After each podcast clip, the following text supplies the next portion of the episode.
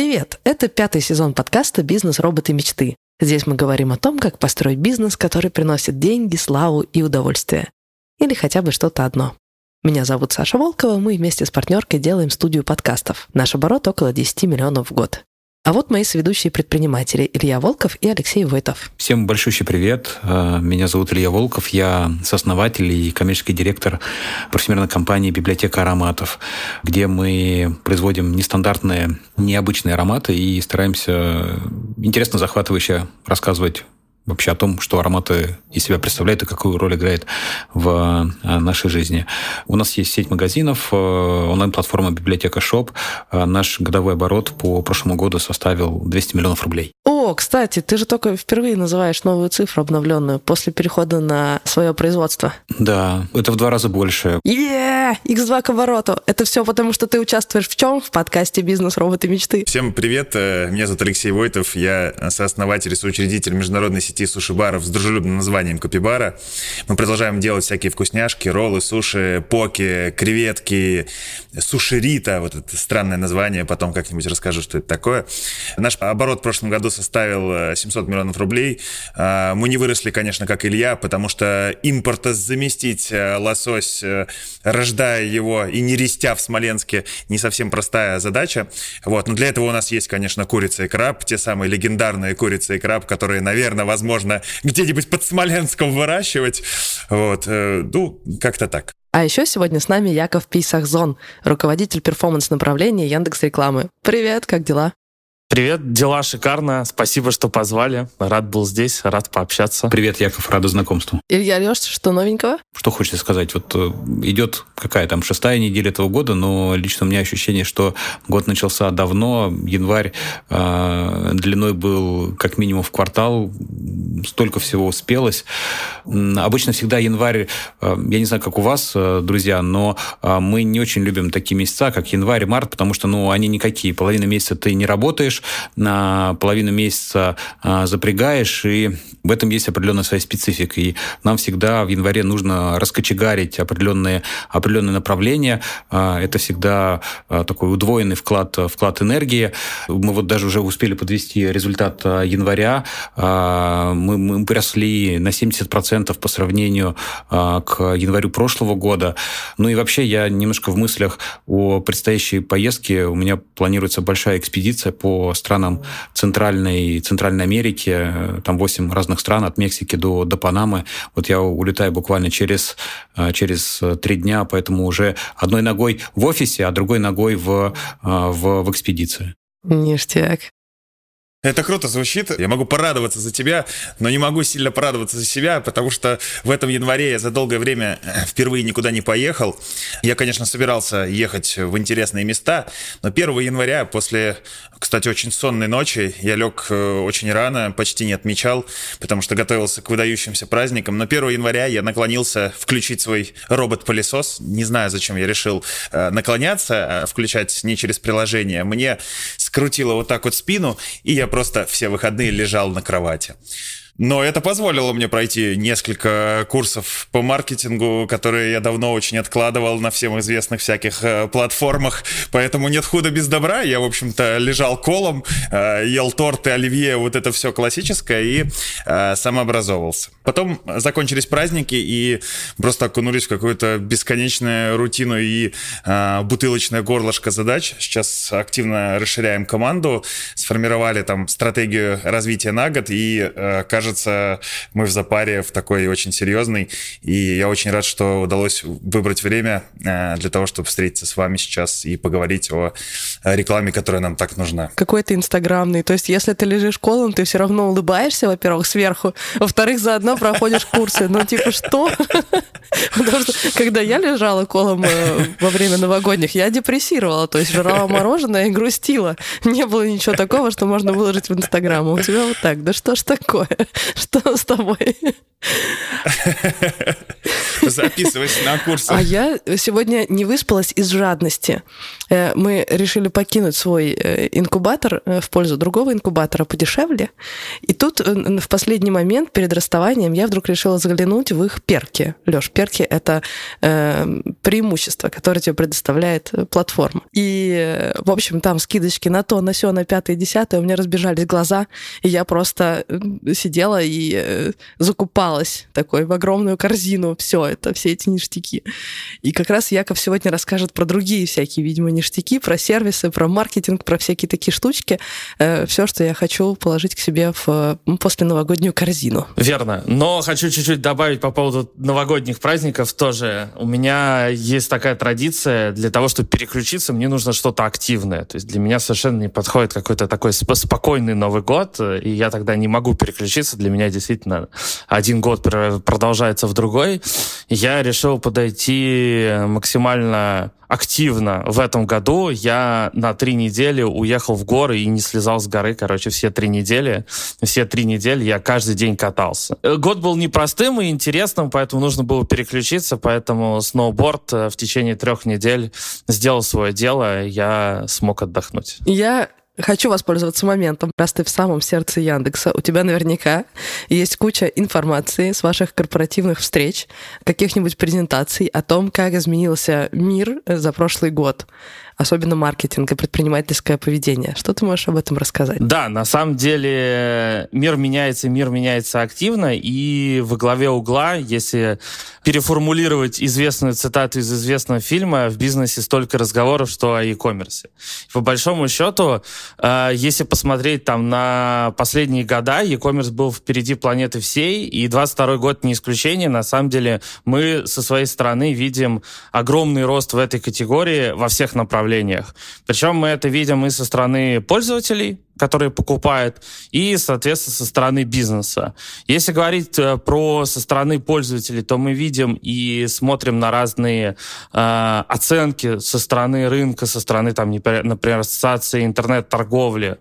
То, что уже в этом году 16% всей розничной торговли, соответственно, будет уже в интернете. Ну и в целом мы это видим, то, что за прошлый год подтянулись достаточно новые категории, которые раньше не росли. То есть все классические категории, как там, не знаю, бытовая техника и электроника или одежда, они продолжают свой рост, но там самые высокие темпы роста показали такие категории, как еда, то есть люди стали больше заказывать еду домой, причем здесь мы говорим не про еду из ресторанов, а вот тогда, когда ты собрал всю семью и поехал в торговый центр в выходные закупаться и привез домой 6 пакетов продуктов. Вот это, соответственно, уже перекочевало тоже в заказ домой. Ну, просто потому, что это очень удобно. Тебе, опять же, не надо тратить половину выходного дня, чтобы ездить в торговый центр.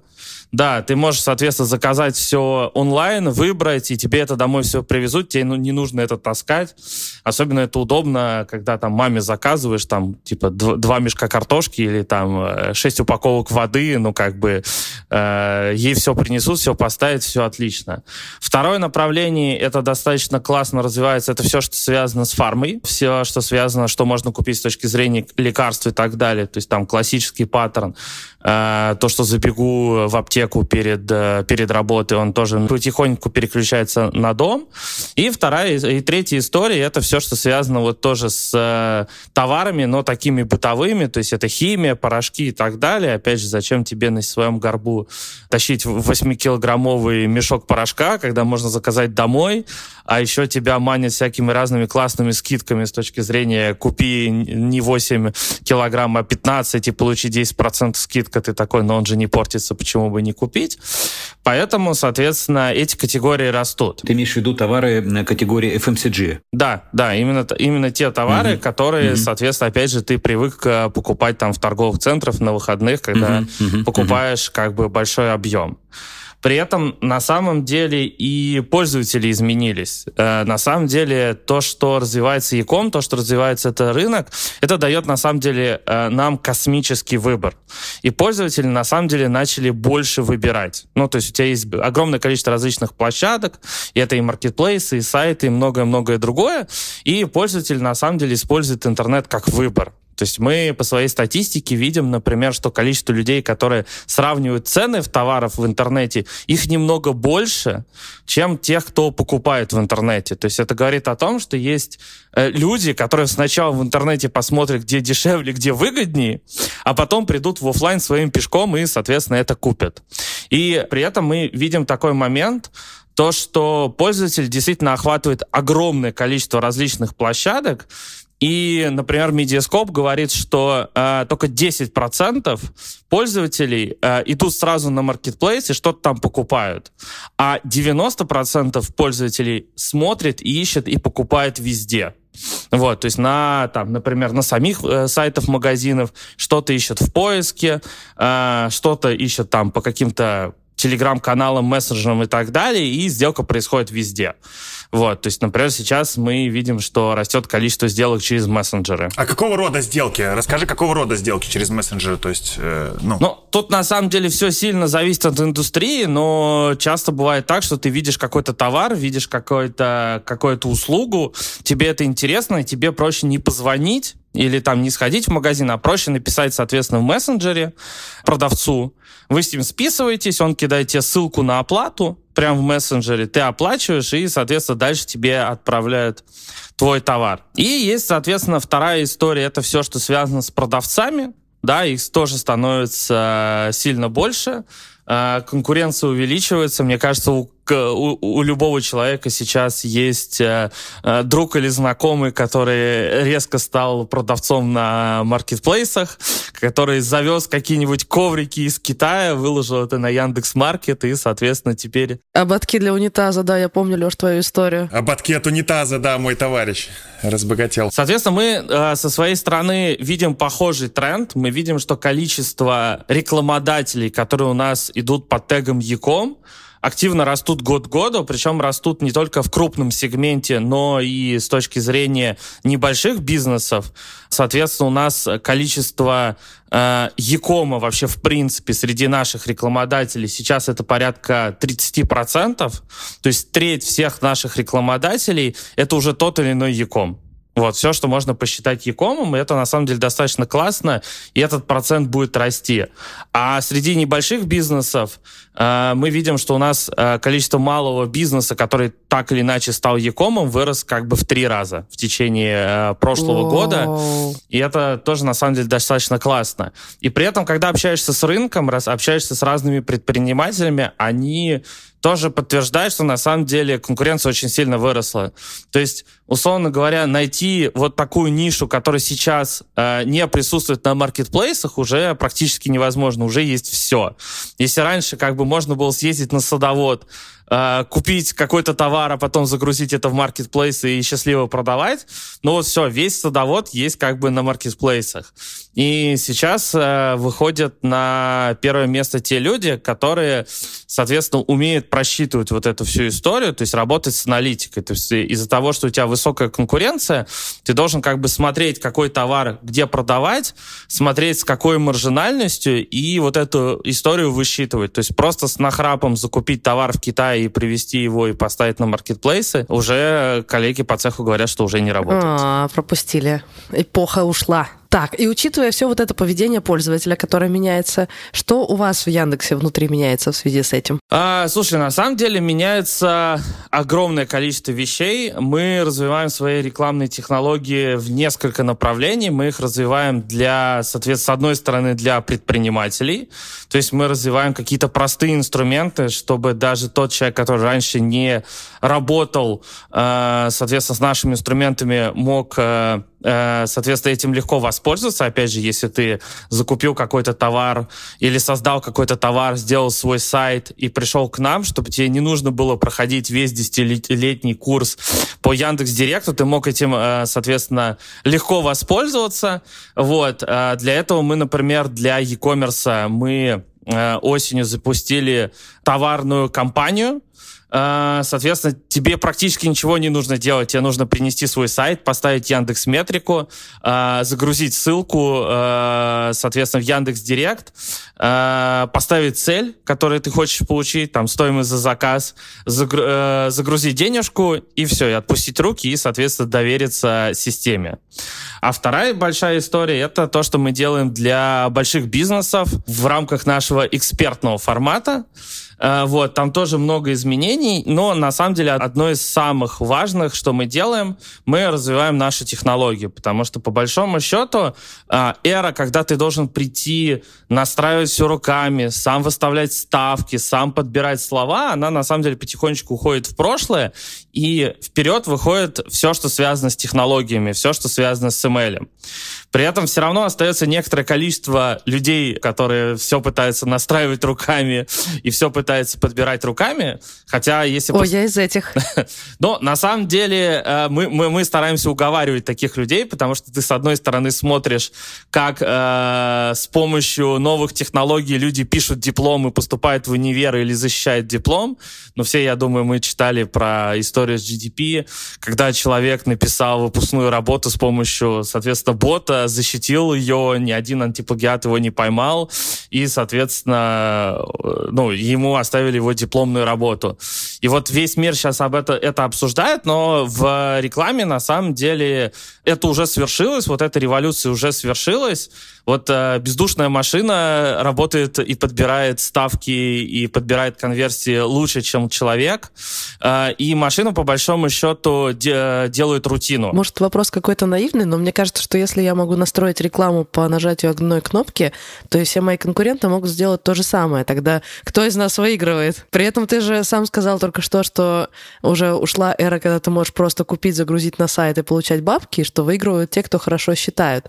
Но если считаем не мы, а считают роботы, получается, выигрывают те, кто вовремя нажали кнопку. У всех одинаково считают роботы. Да, ну то есть вообще этот момент непонятен. Не, но это же все-таки не робот на бирже. За человеком все равно остается самые основные концептуальные вещи. То есть это стратегия, это принятие решения, это аналитика, это делать какие-то выводы, это выстраивать там какой-то понятный пользовательский путь уже у себя либо на сайте, либо там, опять же, если ты работаешь с маркетплейсом, даешь скидку ты или не даешь скидку и так далее. Слушай, а можно вообще прям на пальцах? Вот представь, я купила в Китае ободки для унитазов, и какая часть остается мне, а какая роботам для того, чтобы я сбыла их на маркетплейсе?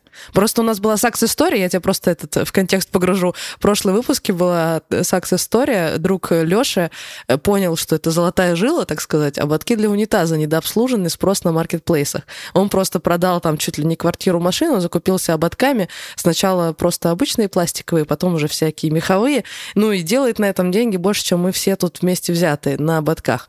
Понятно, что, наверное, через какое-то время уже конкуренты про это тоже узнали и тоже купили ободки, и вот как мне, купившей ободки для унитаза, в какой момент я должна подумать своей головой, а в какой момент надо делегировать роботам? Смотрите, в любом случае, начнем с того, что принимать решение, покупать или не покупать ободки и как выстраивать весь этот процесс, принимает человек. Вот. Дальше человек принимает решение, как выстроить свой сайт. Сайт или, опять же, работу с маркетплейсами, какие картинки поставить, какие текста составить, какую цену поставить, какую скидку выставить, потому что в любом случае цену, доставку, скидку и так далее, это принимает решение человек. Но рутинные и скучные вещи, такие как, соответственно, подборка ставок в рекламном кабинете, какой креатив сработал лучше, например, из какого города у тебя чуть выше конверсии, какой город нужно отключить, а какой не нужно, вот эти все скучные, рутинные вещи, вот это бездушная машина забирает на себя, потому что по большому счету, когда, пользователи приходят, они ищут везде. Да, они сравнивают везде, и в поиске, и в маркетплейсах, и на сайтах, и так далее. И машина ML она обучается смотреть на поведение пользователей и забирать какие-то базовые рутинные вещи с тебя. Вот. Но основную концепцию, основную стратегию как бы у человека забрать пока невозможно. Яков, ты часто говоришь слово ML. Возможно, не все слушатели знают, что это такое. Поясни, пожалуйста. ML — это machine learning, это, соответственно, алгоритмы, которые смотрят, как пользователи себя ведут и стараются, соответственно, подбирать именно ту рекламу, которая сконвертится лучше всего. Вот. Потому что ты приходишь к нам, и по большому счету ты никогда не хочешь просто показывать рекламу. Ну, нет ни у кого такой цели. Там вот красивое показываем. По большому счету большинство рекламы в Яндексе — это так называемая перформанс-реклама, реклама, которая нацелена на какой-то результат. Да, когда ты в итоге хочешь получить что-то. Это может быть там покупка, это может быть звонок, это может быть заявка. Ну, то есть какой-то лид, какое-то финальное решение. И мы понимаем, что ну вот просто покупать клики и показы уже никому не интересно. Всем нужен результат. Соответственно, мы даем возможность оптимизировать рекламную кампанию на конкретную цель.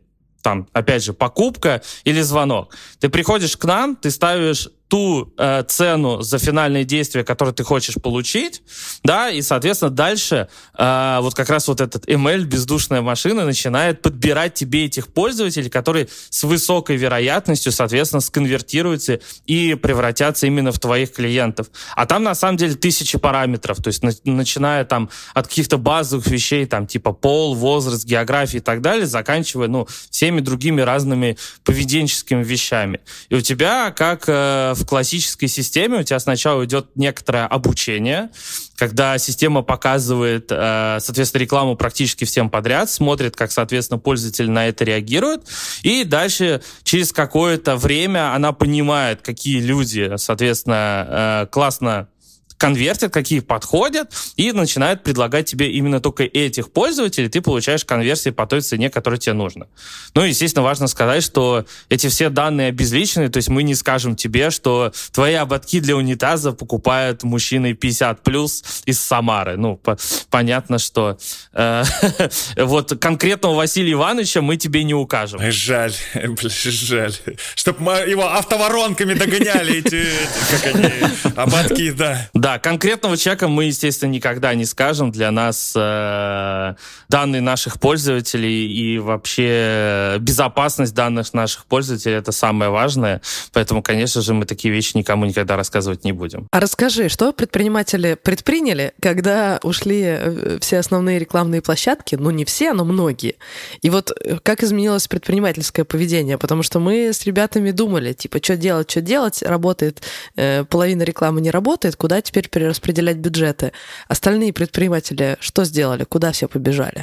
Ну, мы видим по своим радарам, что очень много пришло, конечно, к нам. То есть мы видим и рост с точки зрения количества наших клиентов, которые пришли за прошлый год. Каково это? Мне всегда интересно, когда какая-то система, бизнес-система, особенно большая и нагруженная, как Яндекс, интересно, как она справляется с резким увеличением мощности. Вы там все ночами не спали? Расскажи, как вы отрабатывали вот эту вот волну? На самом деле, действительно, для нас это был большой вызов, и действительно весь прошлый год, можно сказать, что мы работали вне графика и вне стандартных цифр, работали денно и ночно. Но на самом деле, по большому счету, мы, во-первых, резко стали увеличивать наши ресурсы, которые обслуживают всех наших клиентов, и начали делать фокус именно на продуктовых вещах. Потому что, по большому счету, понятно, что к нам наши дорогие клиенты приходят за продуктом, за технологиями и так далее. И мы сделали фокус именно на развитии. По большому счету, мы за прошлый год выпустили огромное количество инструментов, которые помогают именно с точки зрения вот предпринимателей и с точки зрения e-commerce в том числе. То есть я вот начал говорить про ML. Это называется автостратегия. Мы видим, что за прошлый год доверие очень сильно выросло. И если вот говорить именно в цифрах, то рекламную сетку Яндекса уже покупают 80% всех денег, там это автостратегия, то есть когда ты оптимизируешься на то или иное действие, в рекламной сети всего 20%, а на поиске это 50/50 на конец года, то есть половина покупает по, соответственно, автостратегиям, половина покупает, соответственно, на ручки, но это больше связано с именно брендовым трафиком. Второй большой релиз, который у нас был в прошлом году, это товарная галерея. Это когда ты в поиске забиваешь какой-то поисковый запрос, и у тебя вылетает не классическая поисковая выдача, а вылетают вот такие блоки картиночек, да, вот такая плиточка с товарами, потому что, вот, например, я выбираю глазами, мне надо посмотреть всегда товар лицом, поэтому если мне сразу показывать визуал, да, соответственно, я лучше на это реагирую. И это вот...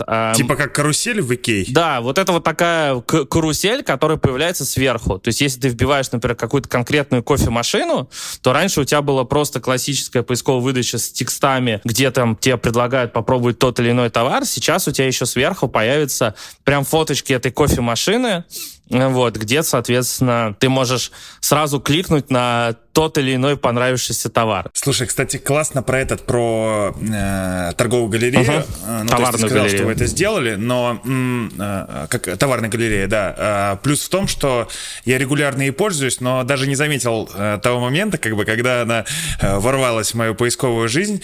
Это, ну, наверное, говорит о том, что она очень органично встроилась. Вот, и я, ну, как бы понял, что я постоянно использую эту товарную галерею. Ты, типа, такой загуглил, особенно что-то загуглил, заяндексил, что-то быстро посмотреть, ага, и у тебя уже здесь товарная галерея, ты начинаешь открыть новые вкладки, и все, и уже начинаешь проваливаться. Это действительно удобно. Либо для быстрой аналитики, чтобы понять вообще, что происходит с ценой этого товара на рынке. Ну, слушай, это на самом деле общемировой спрос, общемировой тренд, потому что я изучал как бы в целом и смотрю за трендами всего мира. И вообще товарно-поисковые запросы это как бы то, что сейчас происходит во всем мире. То есть если, например, посмотреть на рынок США, на который мы всегда очень любим смотреть, то на первом месте там по рекламным доходам это Google, на втором месте Facebook, а на третьем уже Amazon. То есть тот, кто, по большому счету, занимается чисто e-commerce, он уже получил такое огромное количество вот этих товарно-поисковых запросов, что сделал свой рекламный движок и по рекламным доходам уже вышел на третье место. И мы видим этот тренд, мы видим, что люди приходят искать не в целом какой-то конкретный магазин, да, а часто он пишет там конкретную кофемашину, и именно поэтому мы вот, например, со своей стороны запустили в этом году прям товарный поиск. То есть у тебя в Яндексе уже есть отдельная вкладочка просто поиск по товарам. Куда ты приходишь, уже можешь сразу посмотреть цены, рейтинги, отзывы, в каких магазинах это продается. Поэтому вот тренд на e-commerce и вот тренд на вот такие товарные поисковые запросы — это та данность, в которой мы вот сейчас живем. А ты еще упомянул про то, что, помнишь, когда рассказывал про роботов и про то, сколько на ручке, как ты сказал, ну, ручным способом, ты упомянул, что, ну, это все брендовый трафик, что просто для себя, чтобы понимать, это что значит? Брендовый трафик — это когда ты пишешь свой конкретный бренд. Ну, то есть человек, например, ищет Samsung, а ты компания Samsung, или человек ищет, например, связной, да, там люди немножко по-другому работают с этими поисковыми запросами, поэтому там все еще есть там определенная там доля ручки. Но в целом мы считаем, что вот алгоритмы и все, что с этим связано, в этом году мы приблизимся там по той же рекламной сети Яндекса к 100%, и уже практически не останется людей, которые все это пытаются оптимизировать руками, но потому что это просто огромный ручной труд, который не очень понятно, зачем делать самому. Это как, условно говоря, можно, наверное, считать на счетах, но проще достать калькулятор и, соответственно, перемножить на калькуляторе. Вот здесь какая-то такая похожая история. Зачем тебе анализировать там тысячи площадок и результаты по ним, когда можно это доверить машине и просто сказать, что хочу вот такой конкретный результат, вот, пожалуйста, сделай его для меня. И дальше, соответственно, она сделает все, что ты попросил. Прикольная сленговая аналогия вот эта, но ручка и автомат, это же из Автомира, да, и тоже, ну, там, лет 20 назад, все время говорили, что, на ручке вообще ездить правильно, потому что ты лучше машины управляешь. Вот, похер, что это тяжелее там в 10 раз, и научиться тяжелее в 10 раз. Машина не должна сама ехать. Вот, но мы пришли к тому, что она должна сама ехать, а так и реклама должна сама, видимо. Конечно, ехать. И у тебя на самом деле остается время на более интересные вещи, чем заниматься вот этим неинтересным трудом, то есть ты занимаешься больше стратегией и так далее. И при этом у тебя появляется на самом деле вторая важная обязанность, ты должен отдавать, соответственно, этому имейлю максимальное количество данных, чтобы она лучше всего оптимизировалась.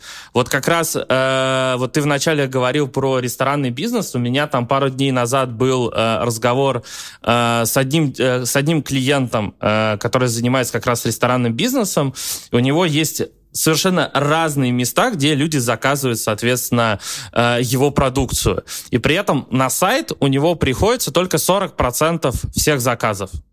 Вот. Еще порядка 30% заказов идут через мобильное приложение, где-то порядка еще 20% идет через классический телефон, ну, когда человек просто позвонил и заказал, и 10% заказывают через мессенджер. И, соответственно, мы как раз разбирали их рекламные кампании и заметили, что у них Яндекс.Метрика стоит только на сайте. А все остальные конверсии, все остальные сигналы они нам не передают. Вот то, что, соответственно, человек позвонил или заказал через мобильное приложение. А по большому счету для ML чем больше сигналов, чем лучше она обучается, тем, соответственно, лучше она потом выдает результат. И когда ты отдаешь только 40% всех своих конверсий, всех своих заказов, она обучается, ну, на порядок хуже. И как бы следующий важный этап, вот эти все конверсии, которые не хватают, соответственно, тоже передавать нам, особенно если у тебя, например, какой-то офлайн-бизнес, то есть где человек как бы своим пешком приходит в офлайн, да, и, соответственно, делают какой-то... А как их передать? Это так, ну, понятно, у нас там сайт-приложение передает. Вот с офлайном, ну, проблемы, как их передавать. Это неудобно, коряво как-то. Как мы не пытались костылить, так и не получилось. Теперь это уже удобно, потому что мы, опять же, осенью вот совсем недавно запустили центр конверсии. Это единая точка входа в Яндекс.Директе, куда ты можешь вот все свои эти конверсии, соответственно, загружать и передавать. Это можно загружать как и файлом, так и можно передавать через свою CRM-ку. Если мы говорим, например, про офлайн данные, то, соответственно, тебе нужно взять с пользователя e-mail или телефон, когда он, соответственно, приходит за заказом. То есть это может быть там просто программа лояльности или просто, чтобы его как-то идентифицировать, когда он оставляет там заявку. Дальше ты собираешь все эти конверсии и загружаешь к нам и говоришь, что вот это хорошая конверсия, вот этот человек, соответственно, сделал то или иное действие. Это, во-первых, позволит нам не показывать этому человеку рекламу снова, да, то есть, соответственно, мы не будем тратить там показы, деньги для того, чтобы, опять же, мучить человека и показывать ему тот товар, который он купил. А второе, мы, соответственно, лучше будем понимать, соответственно, какие люди чаще всего будут пользоваться именно вашим товаром. При том, что бизнес очень разный, и не всегда человек конвертится прямо здесь сейчас. Соответственно, есть те виды бизнеса, когда человек увидел рекламу сейчас и воспользовался предложением через сутки. Например, мне один владелец клиники рассказывал, что они решили замерить, какая доля заказов и вот звонков, записей в клинику происходит прямо здесь сейчас, когда человек увидел рекламу, а какая попозже. Они сделали, соответственно, замеры, получилось, что только 30% всех их заказов, всех их звонков, записей к врачу происходит сразу. А 70% происходит в течение 12 часов. То, что понятно, когда ты едешь, там, например, в метро на работу, увидел рекламу классного врача, но весь вагон смотрит тебе в телефон и интересуется, что же у тебя там болит, к какому врачу ты записываешься, какие анализы ты будешь делать. Вот. Это, очевидно, не очень комфортно делить свою личную жизнь со всем вагоном метро. Человек как бы запоминает, соответственно, что это была классная клиника, вечером приходит домой, спокойно садится, читает отзывы, подбирает время и записывается. Но он может просто позвонить, и, соответственно, вот этот разрыв там в 10-12 часов, это совершенно нормально. И обязательно вот такие звонки, вот такие конверсии надо загружать к нам и, соответственно, дальше на них оптимизироваться. А с мессенджерами вот такая же история. Человек начинает заказывать через мессенджер. Опять же, мы не видим этих заказов. Вот. Соответственно, самое правильное — собрать, опять же, телефоны этих людей, которые вот у тебя заказывают через мессенджер, и подгрузить как совершенную конверсию к нам, чтобы мы знали, что вот такой тип людей тоже хорошо, классно конвертится, и нужно, соответственно, подгружать эти вещи. И потом, когда ты собираешь уже хорошую базу, CRM-базу своих пользователей, ты можешь с ней по-разному работать. То есть ты ее можешь всячески кастомизировать, ты можешь всячески на нее показывать рекламу, то есть, условно говоря, у тебя может быть сегмент отвалившихся пользователей, то есть кто заказывал и, соответственно, пропал, ты им уже звонил через классический телефонный обзвон. Но, как мы знаем, позвонить человеку, как сейчас ходят шутки, По уровню комфорта это где-то между послать голубя и послать курьера. Ну, то есть люди не очень любят разговаривать по телефону. Соответственно, на них тоже можно показать рекламу и сказать: друг, вернись, я все прощу и дам тебе за эту скидку 30%. Или как-то по-другому сегментировать этих людей, чтобы, соответственно, добить их или, наоборот, вернуть их там до какой-то конверсии или позвать их поучаствовать в той или иной акции. Слушай, а когда я оцениваю эффективность рекламы, как мне понять, какому рекламному каналу мне засчитать эту конверсию? Ну, представь, я одновременно делаю рекламу в Яндексе, в поисковике, и еще в нескольких каналах. Потом человек ко мне конвертировался, я отдаю вам его телефон, вы это засчитываете себе. А мне, как предпринимательница, как понять, какому из каналов засчитать этого человечка? Ну, смотри, тут на самом деле все достаточно просто. У тебя есть разные модели атрибуции в зависимости от того, как ты, соответственно, считаешь. Вообще базово как бы есть понимание о том, что ты считаешь там по последнему клику. Это, во-первых, то есть тот источник, который был последний с точки зрения клика, он, соответственно, и будет для тебя решающим. Но по большому счету это тоже уже отходит в прошлое, потому что все стараются смотреть вот эту цепочку, вот эту пост-вью историю, то есть посмотреть, как пользователь себя вел вот после. Вот, когда он увидел рекламу и потом финально дошел, потому что по большому счету вот как я рассказывал уже как бы историю с клиникой, человек мог увидеть рекламу там в рекламной сети Яндекса, запомнить название, например, клиники, дальше прийти, вбить в Яндексе, соответственно, название этой клиники и дальше уже перейти по обычному поисковому запросу, вот, по органике. Но, очевидно, это не органический лид, да, то есть человек использовал органику чисто как навигацию. Вот, по большому счету, конверсия случилась именно вот с того клика, который произошел утром. Именно поэтому и нужно загружать все эти конверсии, чтобы понимать, как, соответственно, у тебя вся эта история двигается, потому что многие действительно кладут там часть конверсии в органику и считают, что это пришел какой-то органический трафик. Но на самом деле эту конверсию принесла какая-то рекламная система, и тебе правильно пересчитать вот эту экономику и посмотреть, сколько у тебя что как бы стоило, для того, чтобы правильно понимать, как тебе дальше раскладывать экономику по каналам. Все, что Яков говорит, мы это на собственной шкуре ощущаем. Просто чтобы была картина, в 2019 году у нас онлайн было только 5% продаж, а по прогнозам 23-го у нас 80% оборота будет генериться через онлайн. То есть даже сложно описать, насколько тектонические сдвиги в канале продаж у нас происходят. 5% против 80%. При этом, наверное, средний чек у тебя каждый год растет. То есть мы, например, ощущаем, и опять же, как бы люди с рынка говорят, что пользователи уже не боятся покупать дорогие вещи через, соответственно, интернет. То есть если раньше казалось, что в интернете можно купить что-то недорогое, вот, какую-то безделушку и так далее, а что-то серьезное надо по классике идти в магазин, пощупать и так далее, то сейчас, ну, как бы даже дорогие покупки спокойно происходят через интернет, пользователи не боятся, и, соответственно, средний чек в целом подрастает. Да, я подтверждаю.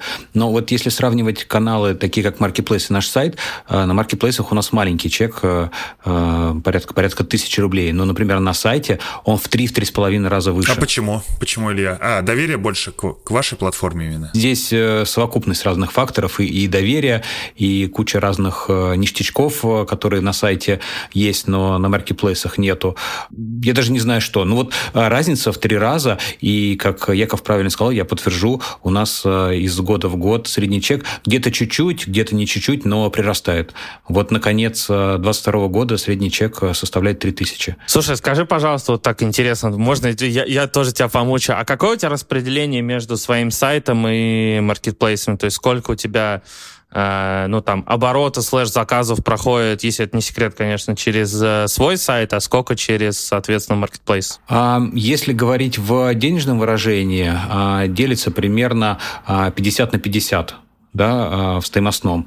Если по количеству, то, конечно, маркетплейс обгоняет, потому что, грубо говоря, при чеке в 3 раза ниже людям нужно заказывать просто больше. Это как раз, мне кажется, и про доверие, и про сервис, и самое главное, про выбор. И причем, что самое интересное, Яков, мы заметили, у нас растет маркетплейс и параллельно растет сайт. И мы рассматриваем это таким образом, что человек зачастую заходит знакомиться. Первый контакт с нами, если он еще не знает, происходит на маркетплейсе. Он берет маленький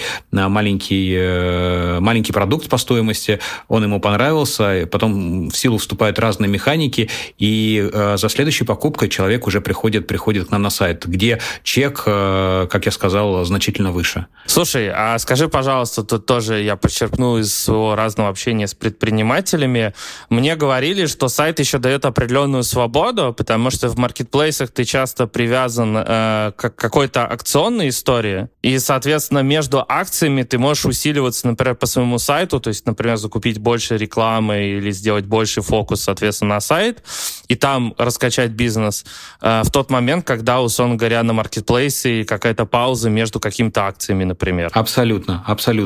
Маркетплейсы — это такой алый океан, где водится куча рыбы, но эта рыба, она абсолютно тебе не лояльна. То есть если кто-то где-то предложит тот же самый товар, грубо говоря, на 5 рублей ниже, вот эта стая просто переметнется.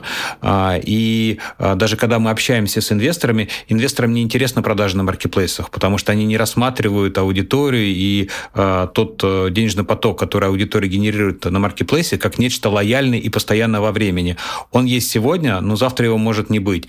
И всем инвесторам, кофаундерам, конечно, принципиально формировать свое комьюнити покупателей для того, чтобы оно там с определенным LTV приходило, покупало больше-больше у тебя либо на сайте, либо в твоих собственных офлайн-продажах.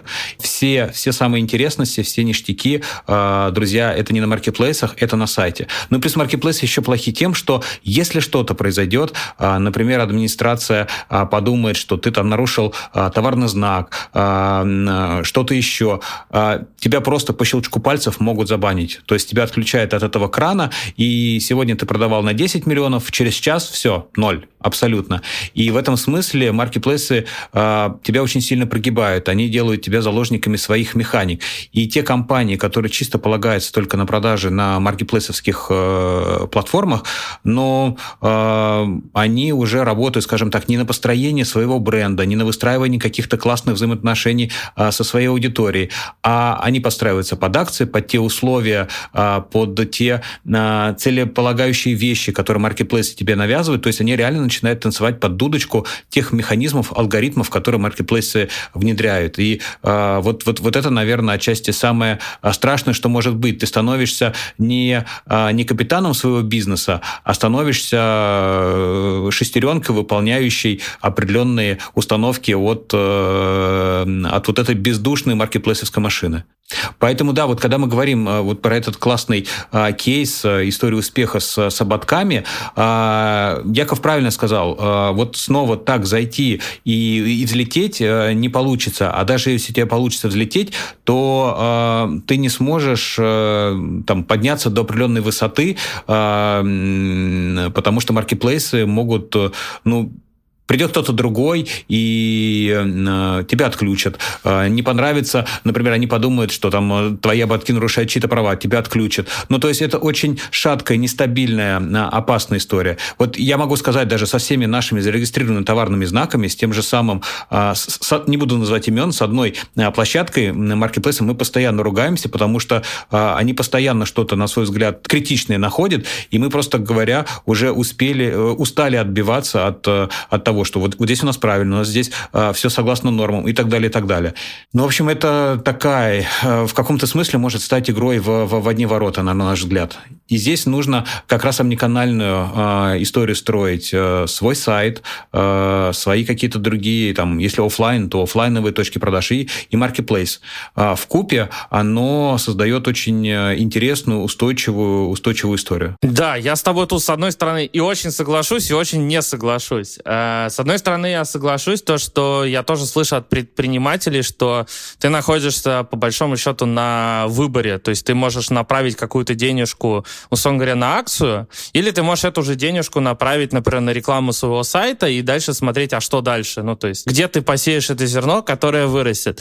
С другой стороны, я с тобой немного не соглашусь, что пользователи начинают как бы свой путь или свой поиск именно с маркетплейсов. Вот мы со своей стороны видим, что выбор на самом деле огромный. 90% соответственно пользователей выбирают везде. И если ты присутствуешь только... Я всегда иду сразу на маркетплейсы. Ты входишь в те 10%. Ты уникален, Леш.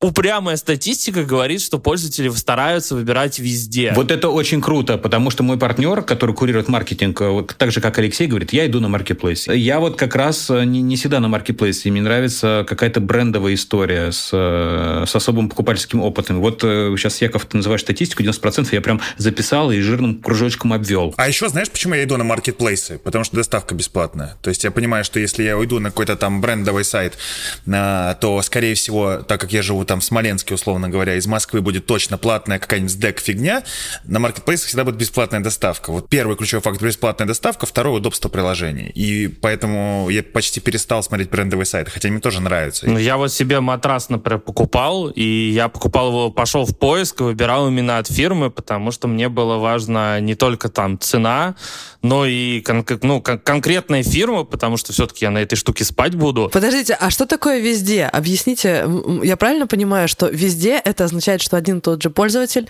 прежде чем выполнить покупку, сначала сходит и в соцсетки, и в поиск, и туда, и сюда, или что? Ну, конечно, то есть понятно, что, наверное, если тебе надо купить кофе, ты знаешь, какую там банку кофе ты хочешь заказать, ты можешь сразу прийти на маркетплейс и сделать это. Но если, например, ты выбираешь что-то побольше, например, телевизор, да, ты приходишь в поиск Яндекса, и дальше у тебя есть, во-первых, сами компании, которые продают телевизор, то есть ты заходишь там в Ситилинк, МВидео и так далее, изучаешь. Потом ты можешь изучать какие-то отзывы, какие-то обзоры и так далее, потому что, на самом деле, как оказалось, купить телевизор — это совершенно нетривиальная задача.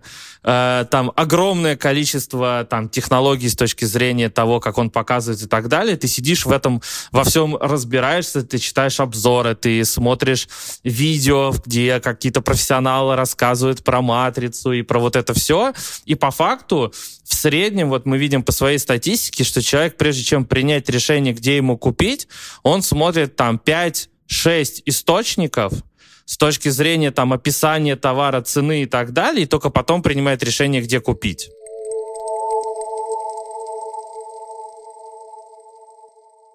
Ну что, к конкретным фишечкам пойдем. Я начну с вопроса. Яков, ты отвечаешь за перформанс-маркетинг в Яндексе, но что конкретно это значит? Ты уже упоминал поиск и сети Яндекса, но я думаю, не все знают, что такое сети Яндекса. В общем, о чем конкретно мы сейчас говорим, о каких маркетинговых инструментах? Да, я отвечаю за развитие перформанс-рекламы в Яндексе. Как я уже говорил, перформанс-реклама — это все, что связано с конкретным финальным результатом. Вот. А конкретный финальный результат ты можешь получить так, как из поиска Яндекса, когда ты приходишь и забиваешь конкретный поисковый запрос. Или, например, человек же не всегда сидит только в поиске Яндекса, к сожалению. Он еще ходит на разные сайты, например, он ходит там на Яндекс.Погоду, на Яндекс.Маркет или читает какие-нибудь новости, например. И в этот момент мы тоже можем ему показать рекламу, потому что мы знаем, он еще в процессе выбора, он как раз вот совершает вот этих свой обход вот этих 5-6 источников, где бы ему купить. И, соответственно, на разных сайтах, которые поставили нашу рекламу, мы ему будем показывать какие-то кофеварки, говорить: друг, вот смотри, вот этот магазин предлагает вот такую скидку на кофеварку там и так далее. И, соответственно, моя цель, мой фокус, чтобы, соответственно, клиенты приходили и пользовались нашими перформанс-рекламными инструментами, а мы, соответственно, их слышали, что они хотят, какие у них есть желания, и реализовывали это в рамках нашей рекламной платформы. У меня есть конкретная штука, которую я прямо сейчас решаю. Ты уже упоминал брендовые запросы. Я, когда настраивала рекламу в поисковике, не могла понять, зачем мне, во-первых, платить платить за брендированные запросы, типа «Саша Волкова, заварили бизнес». Ну, все равно поиск и так покажет меня по этому запросу. Зачем мне платить за то, чтобы еще была и рекламная плашечка? К тому же, если он пройдет по этой рекламе, я еще и заплачу за это, хотя он и так уже буквально набрал мое имя. Поэтому я не понимаю, зачем Samsung, который ты уже упоминал, платит за то, чтобы человек, набирая Samsung, попадал на рекламу, а не просто на первую ссылку по этому запросу. И у меня тот же вопрос, потому что мы постоянно запускаем эту каннибальную рекламу.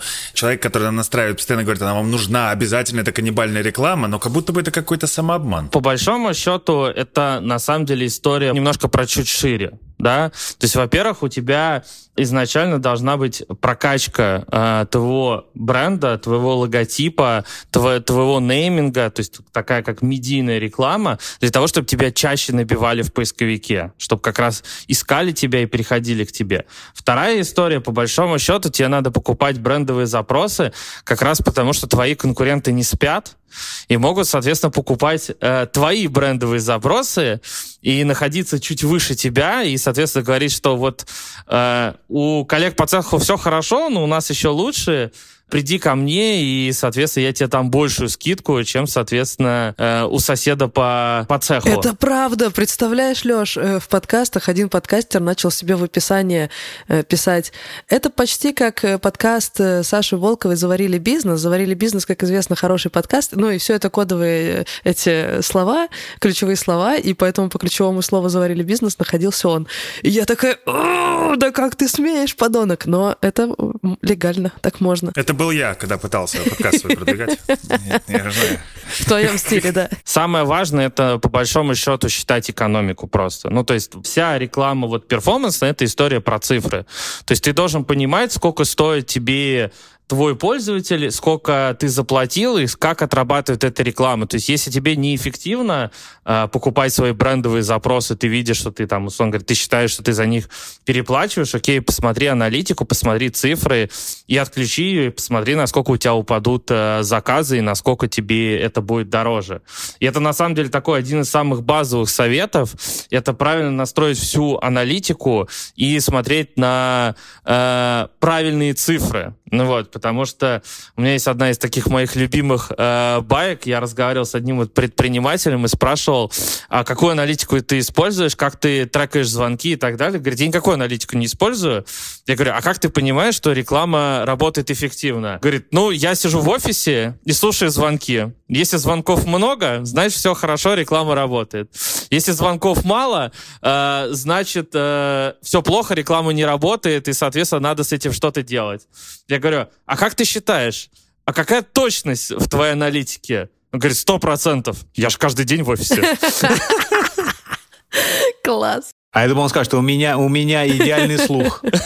Поэтому как бы здесь важно работать не только с ощущениями, но и с цифрами, а дальше, по большому счету, доверять, опять же, той же бездушной машине, потому что у тебя, с одной стороны, есть вот ML-технологии, а с другой стороны, у тебя есть, например, автотаргетинг, когда тебе не нужно подбирать ключевые слова. То есть мы это уже можем делать за тебя, ты как бы включаешь автотаргетинг, и мы поможем тебе подобрать даже те поисковые запросы, про которые ты сам не думал, да, и охватить то, что ты не смог охватить сам, и привести еще больше конверсий. Поэтому здесь, ну, такие два простых совета. Первое, настройте максимум аналитики. Вот, и самое главное, не забыть про все каналы, потому что, вот, опять же, пример, общался с одним предпринимателем, он для себя недавно открыл, что у него, оказывается, огромное количество заказов идут через живочат на сайте.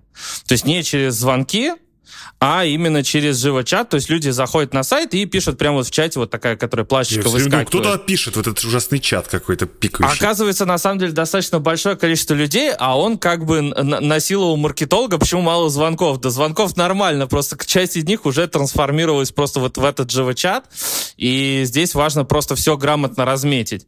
А второй момент — это вот доверять машине, чтобы она, соответственно, максимум выдавала тебе результата. Предположим, я бы пришла такая к Лёше, как великий специалист по маркетингу, и говорю, Лёш, а давай знаешь, что сделаем? Сделаем на твоем сайте страничку-блог, Туда напишем несколько статей, например, как наколбасить суши дома, как сделать суши из сосиски и картохи. Из говна и палок. Из говна и палок, да. В общем, статей таких, штук 10, 15. А потом продвигать твой сайт по контентным запросам. Если человек набирает, как сделать суши из говна и палок, ему выскакивает твой сайт, он читает статью, а там ты уже кладешь рекламные плашечки, типа, а хочешь по-настоящему вкусных суши? Тогда покупай у нас, ну что ты тупишь? Тебе оно надо делать это все своими руками. Кажется, многоходовка, но ведь, наверное, ставки более низкие на запрос, как сделать суши из говна и палок, чем на купить роллы онлайн в Смоленске сейчас дешево. Работает такая схема? Слушай, на самом деле действительно как бы есть такой канал продвижения своего бизнеса. Это создание контента. По большому счету можно, ну, как бы не фокусироваться только на статьях, вот, а можно, соответственно, создавать совершенно разнообразный контент. И мы тоже видим, что это происходит. То есть люди делают такие промо-статьи, в рамках которой рассказывают про какой-то там... Например, рассказывают про какую-то историю, и у тебя, грубо говоря, такая более глубокая продажа. Я прям помню один из самых первых кейсов, которые я заметил, соответственно, в интернете. Это, например, была история с Тиньковым, который начал писать красивые статьи про то, куда можно полететь в отпуск. Постой-ка, нет, я вообще про другое. Ты говоришь про контент-маркетинг. Я тоже работала над этим блогом, когда они наняли миллион редакторов, великолепных, огромную команду. И когда у них появилась первая сотня статей, они просто за счет массы этого контента сами вышли в топ. То есть, если ты набираешь любой запрос сейчас в Яндексе, например, как дешево слетать в отпуск, скорее всего, на первых строчках будет статья Тинькофф журнала. Но это сделала огромная корпорация. А если я просто сушечная, и я не собираюсь покорить весь мир своими статьями о суше, нанять команду там в сотню редакторов, а я просто хочу сделать 2-3 статьи, может, 15 максимум, а потом продвигать эти статьи просто за счет того, что я предполагаю, что создание этого контента обойдется дешевле, просто потому что ставки при покупке рекламы в поисковике на запрос... Ваши эти автостратегии. Да.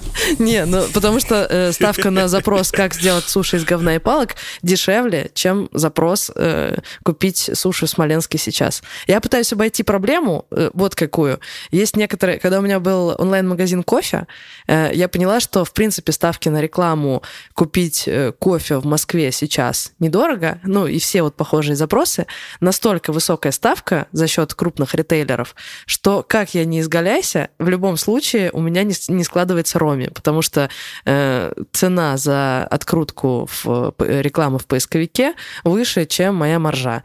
Ничего тут не поделаешь. И моя идея была в том, чтобы сделать вот такие, продвигаться не по вот этим основным запросам, а вот по каким-то типа «как заварить кофе в чашке со взбитыми сливками». Давай отвечу в двух ключах. Смотри, во-первых, я отвечу на концептуальную проблему, которую ты описываешь, что там есть какие-то высокие ставки.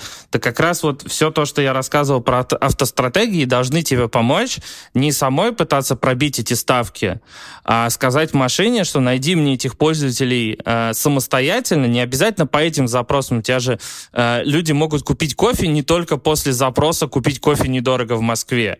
И как раз вот весь смысл автоматизации в том, что ты отдаешь, соответственно, системе ту цену, за которую ты готова заплатить, ту экономику, которую ты готова заплатить, соответственно, в рамках своего бизнеса, а уже система находит этих пользователей. Потому что, опять же, ты можешь найти любителей кофе, например, на Яндекс.Погоде. Ну, не обязательно после поискового запроса.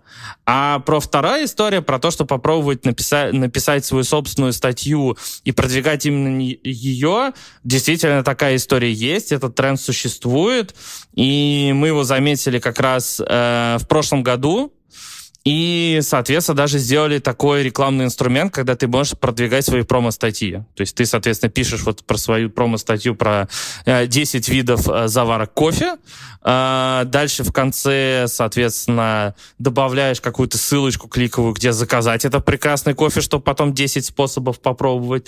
Да, и, соответственно, продвигаешь именно эту статью, потому что она там будет работать чуть-чуть по-другому, чем там классическая реклама о покупке кофе, соответственно, соответственно, в Яндекс.Директе. А нет ли у вас какой-нибудь байки, истории, не знаю, какого-то инсайта, когда роботы отыскали совершенно неожиданное место, где предлагать людям кофе или что бы то ни было еще? Типа, ну вот почему-то люди, когда смотрят, что будет плохая погода завтра, тут же отлично реагируют на рекламу кофе или чего угодно.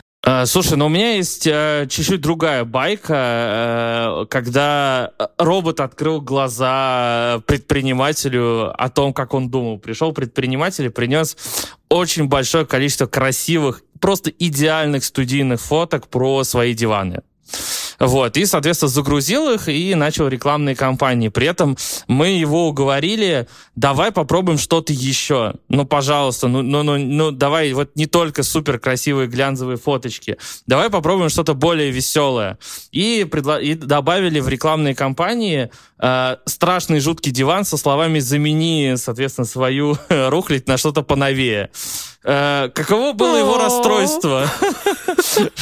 Что грязный разбитый диван, который привлекает глаз и говорит тебе о том, что пора заменить свой старый диван на новый, отработал сильно лучше, и он зря потратил все вот эти деньги, которые он, соответственно, влил в эти суперкрасивые фоточки, соответственно, из студии. Это не говорит нам о том, что надо всегда делать только страшные фотографии, это скорее нам говорит о том, что надо пробовать разные варианты и пробовать разные подходы и разные мысли, которые ты пытаешься, соответственно, донести до человека. Не только то, что этот красивый диван будет у тебя стоять дома, но ты должен предлагать там разные как бы value proposition, предлагать разные call to action, чтобы заменить свой старый диван или купить прямо сейчас по скидке, потому что потом будет дороже и так далее. Ну, то есть в целом предлагать совершенно различные варианты человеку для того, чтобы он, соответственно, как бы мог заинтересоваться твоим предложением и, соответственно, купить. А вот у меня вопрос как раз к Якову. Вот ты сказал, к нам пришел предприниматель. А вот что нужно сделать, чтобы к вам прийти? Вот он как, прям ножками пришел? Вот что это значит, он пришел? Вот как попасть в категорию тех, кто получает от вас такие инсайты?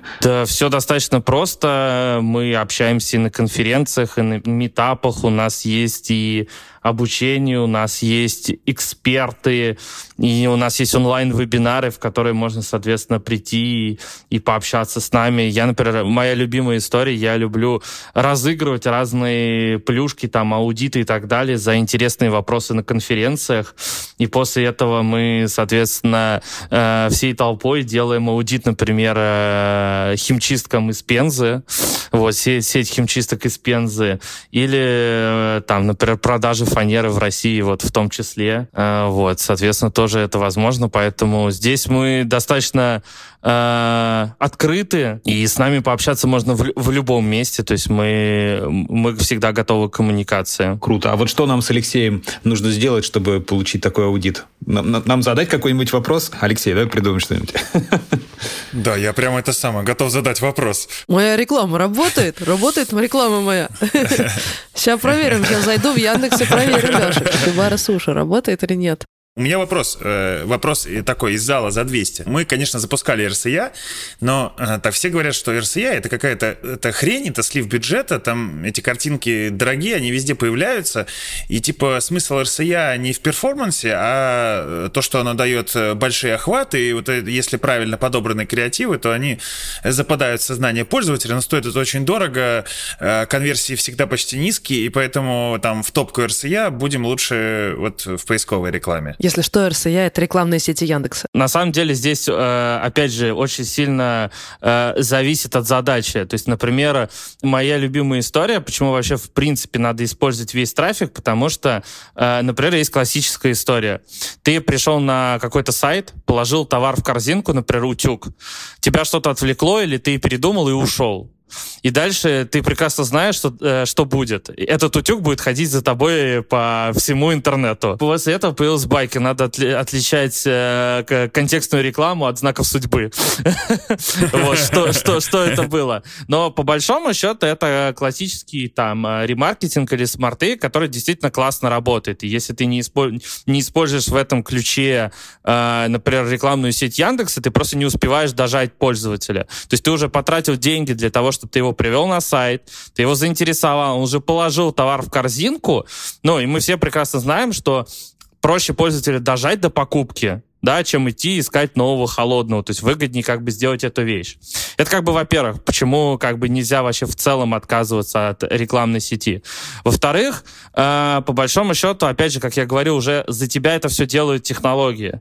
Просто раньше ты мог бы потратить много усилий для того, чтобы там правильно настроить и правильно работать с рекламной сетью Яндекса.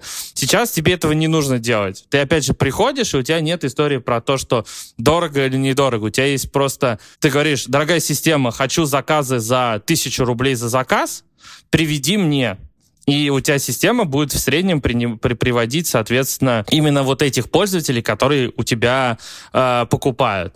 А второй вопрос, который ты затронул, это с точки зрения какого-то медийного охвата. Ну, здесь мы уже говорим про бизнес побольше, когда ты выстраиваешь знание бренда, узнаваемость бренда. Ну, мне в Смоленске надо его выстраивать. Допустим, у нас там достаточно позиции мощные, но в то же время недостаточно, как нам хотелось бы. Мы можем, тратить на это деньги, но вот стоит ли идти в РСЯ, или, может быть, лучше нам просто на цифровых билбордах там весь Смоленск засеять и все? Слушай, конечно, стоит, потому что медийка драйвит твой как раз поисковый спрос. Ты как раз с помощью умных стратегий ты делаешь так для того, чтобы ты выбираешь именно тех пользователей, которые лучше тебя будут запоминать, у тебя будет лучше видимость, у тебя будет лучше заметность, и дальше ты можешь просто сделать там классический search lift, то есть посмотреть, как, соответственно, твоя медийная реклама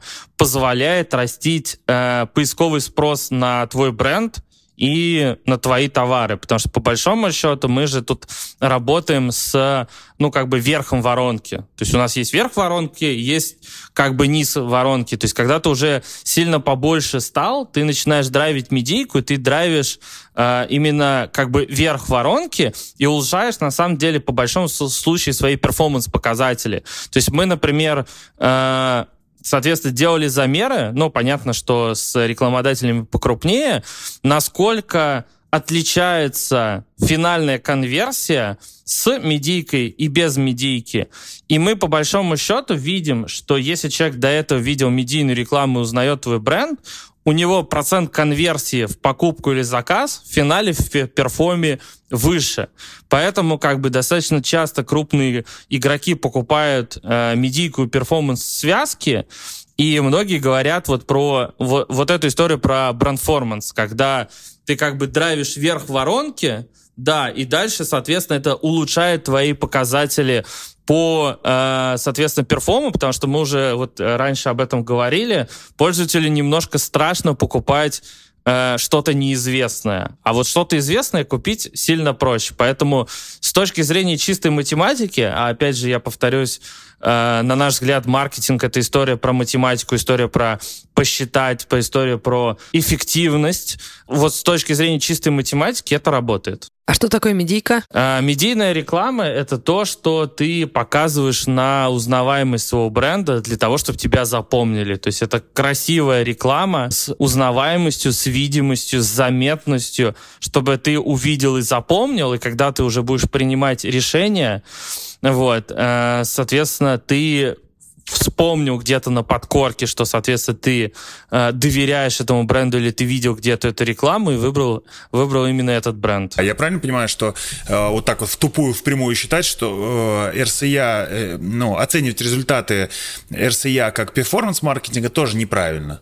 То есть это все равно история чуть про другое, про дополнение, и тогда в этой общей стратегии уже как-то считать? То есть глупо надеяться, что... Не совсем. Это, с одной стороны, и то, и с другой стороны, смотря, что ты запускаешь. Если ты запускаешь рекламную кампанию на какое-то конкретное целевое действие, то система тебе будет искать именно этих пользователей, подбирать форматы именно под это.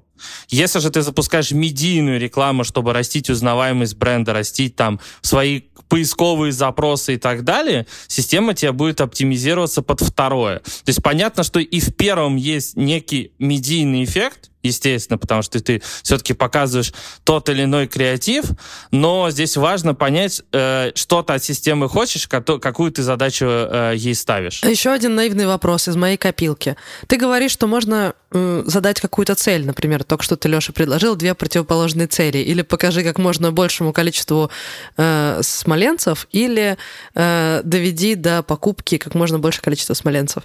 Но если ты говоришь, задай машине цель и цену, и она выполнит. Но что, если я хочу, чтобы у меня довели до покупки моего кофе за 1 копейку как можно больше людей? Почему я не могу поставить цель, типа, за 1 копейку 100-500 человек купили кофе? Слушай, это ты можешь по большому счету поставить, ты получишь одну такую конверсию в год. То есть, по большому счету, система работает в аукционе, и у тебя стоимость всегда бьется с количеством единиц во времени. То есть, ты можешь привести 1 покупку за 1 копейку, но это будет 1 покупка в год. Ну, наверное, ни одному предпринимателю это неинтересно. И, по большому счету, ты всегда находишься вот в этом балансе. Я хочу сегодня 100 звонков по 120 рублей, или 50 звонков по 80 рублей, и ты балансируешь между этой историей. Но на самом деле, очень правильно, что ты задала этот вопрос, все уже движется дальше. То есть мы уже оперируем, на самом деле, не столько стоимостью заказа, сколько долей рекламных расходов.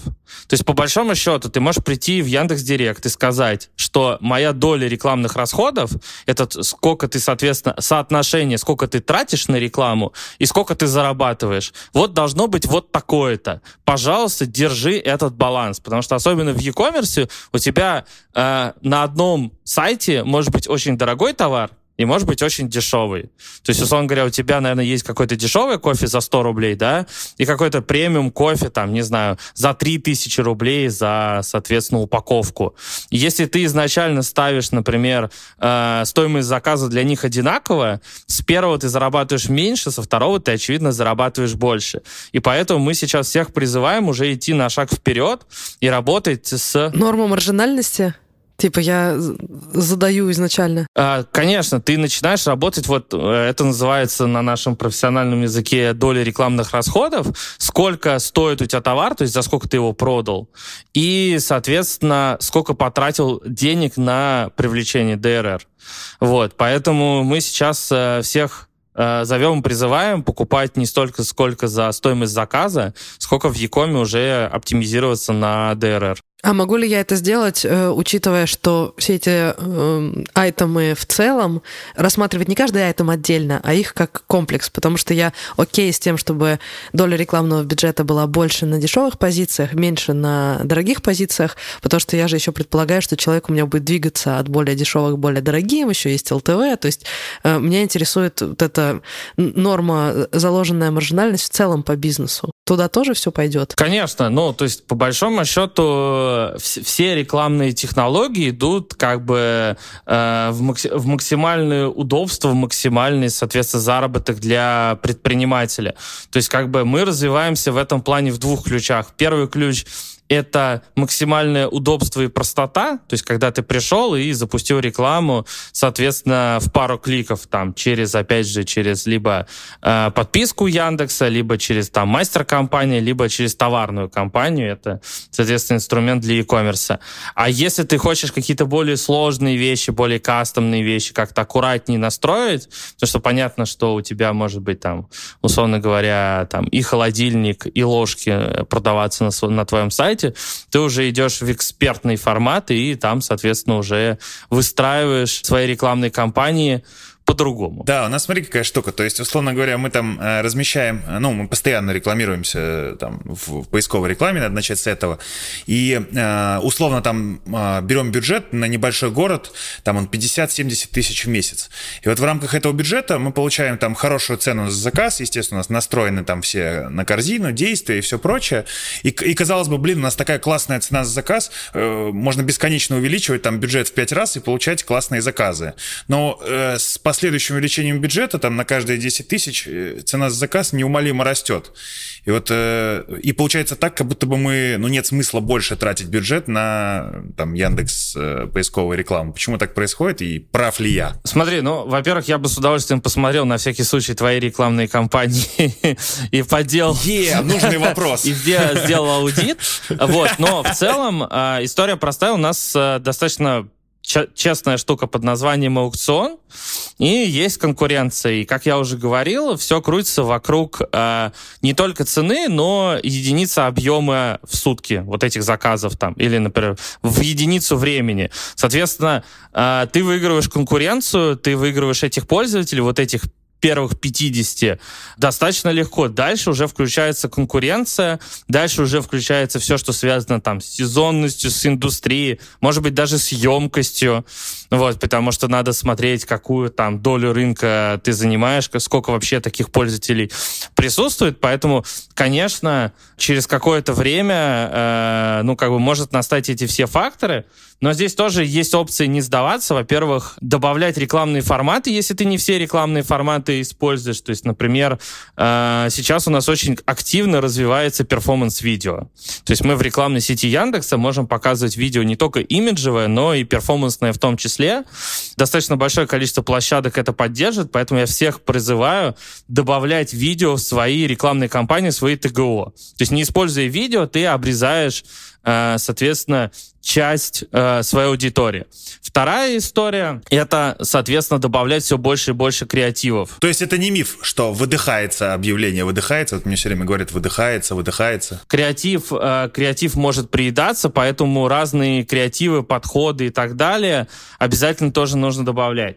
В-третьих, посмотреть, что ты используешь все, что у нас есть с точки всех возможных технологий.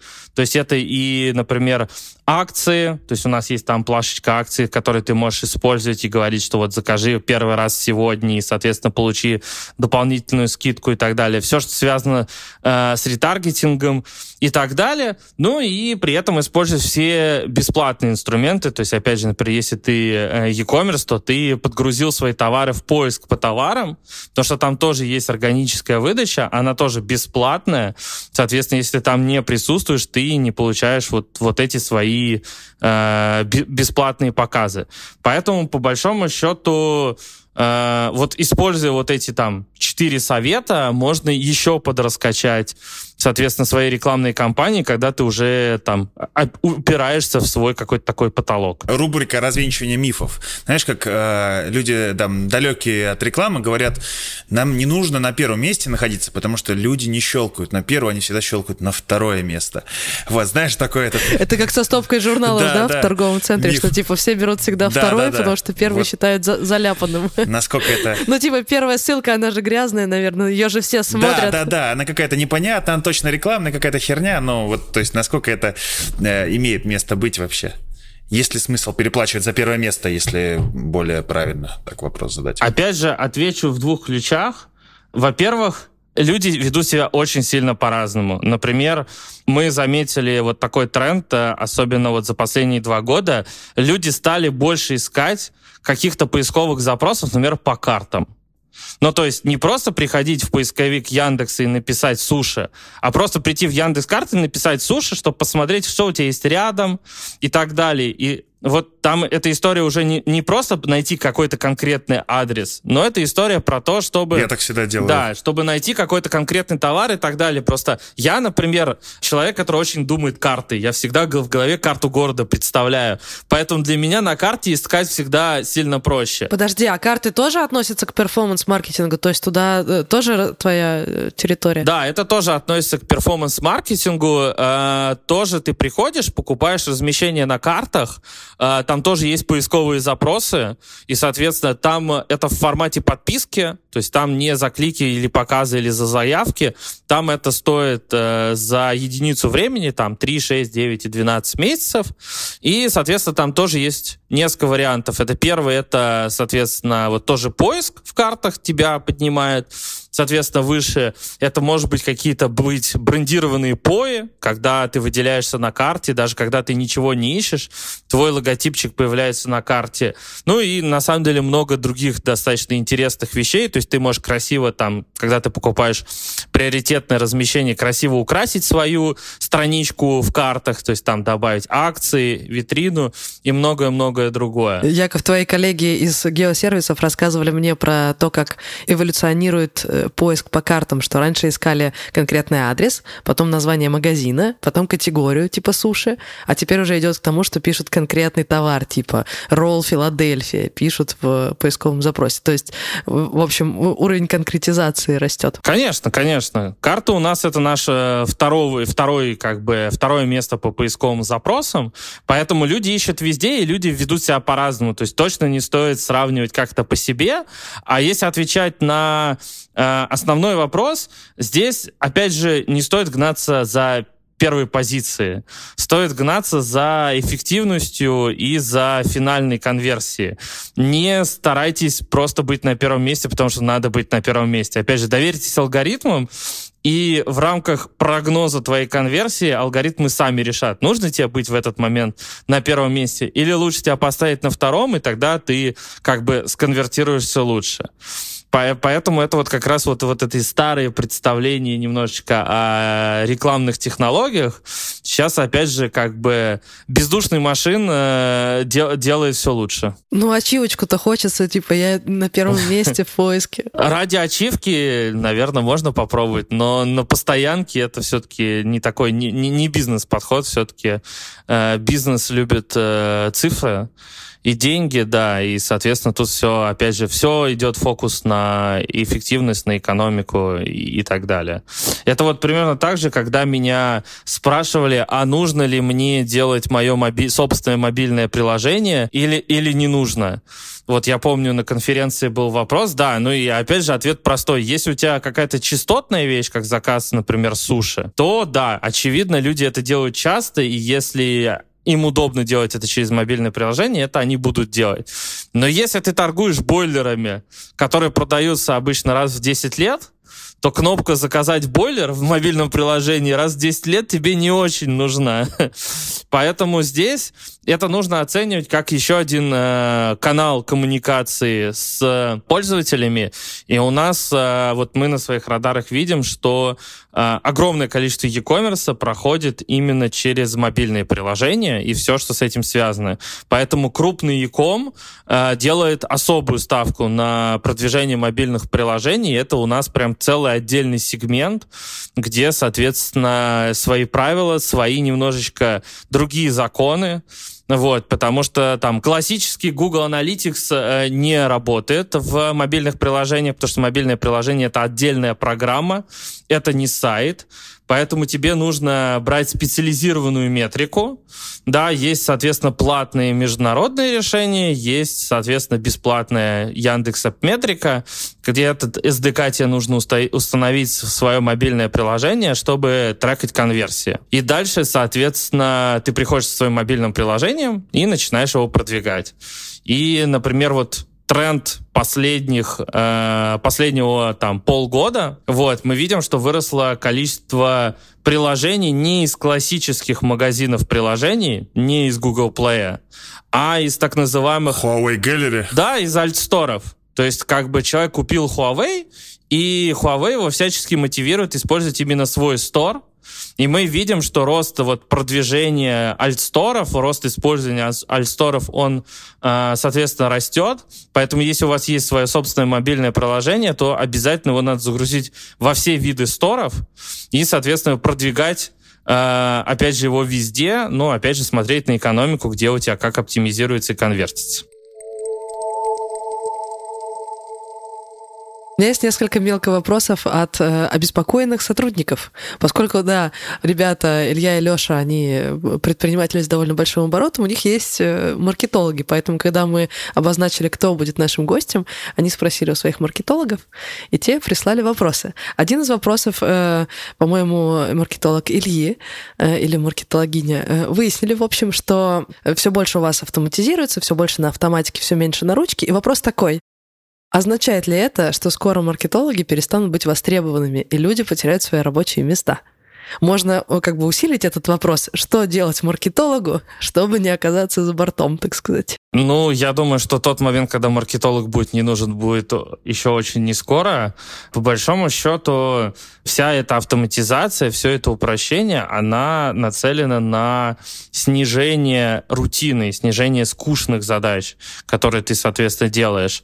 Но, по большому счету, остаются задачи по стратегии, по там, прочтению отчетов, по принятию решения, какой товар оставляем, не оставляем, по вот этим выводам. Система сделает за тебя какие-то расчеты, какие-то вычисления, какие-то простые вещи, но все равно основную стратегию, основную концепцию, основные, как бы, там, можно даже сказать, настройки все равно должен сделать человек. То есть принять решение, какой товар продвигаем, какие креативы нужно создать, вот, какие креативы нужно подгрузить, там, подключить метрику, все проверить, все сметчить, потом сдать отчет и так далее. Это все равно останется на стороне маркетолога, потому что в любом случае у бизнеса куча других проблем, кроме маркетинга. Вот у меня есть тоже такая моя любимая классическая история. Я вот как раз, когда помогал своему другу, вот, который торгует фанерой, я его активно зазывал в маркетинг, потому что, ну как так? Ты, соответственно, со мной дружишь, давай использовать все рекламные инструменты. И мы помогали в тот момент ему настраивать рекламные кампании, но это было давно, это было там лет 5 назад. И, соответственно, мы настроили, запустили. Я ему звоню, у него еще тогда не было маркетолога. Я говорю: дорогой друг, ну что, как дела? Что происходит? Сколько звонков, сколько конверсий, как вообще все действует и так далее. Он говорит мне: я, слушай, все классно, но у меня тут фуру фанеры сперли, и мне сейчас не до твоих конверсий. Я еду эту историю вызволять вместе с полицией, поэтому обязательно завтра, как только я все этот вопрос решу, я с тобой созвонюсь и тебе расскажу. Поэтому, кажется, у бизнеса есть много других интересных и важных и срочных задач.